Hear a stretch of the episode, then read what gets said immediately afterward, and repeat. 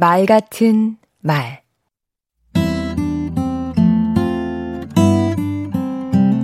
안녕하세요.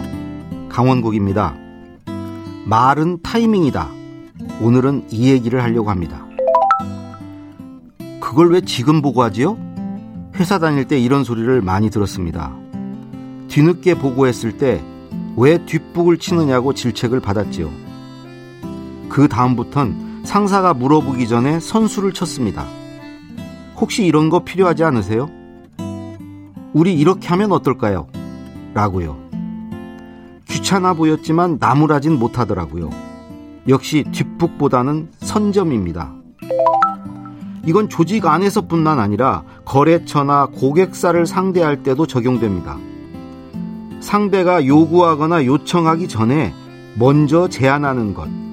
상대방이 불만을 토로하고 문제를 제기하기 전에 먼저 이실직고 하는 것.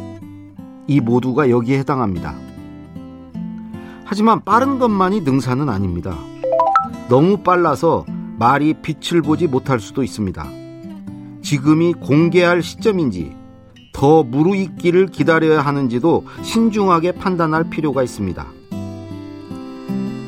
마땅치 않은 상황에서 보고했을 때도 그걸 왜 지금 보고 하지요? 이런 소리를 들었습니다.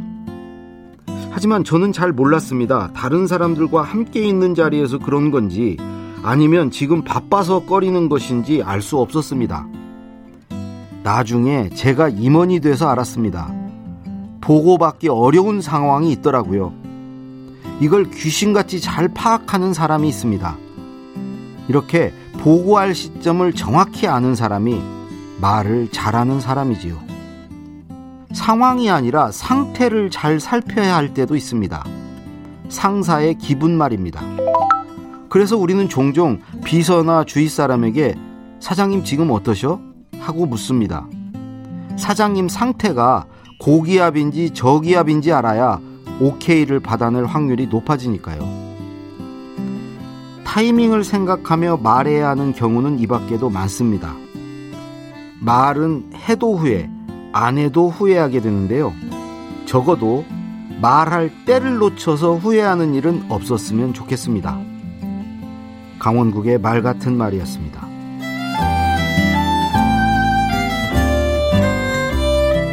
말의 타이밍을 재는 일. 잔꾀가 아니라 배려하고 살피면서 터득하는 기술이죠.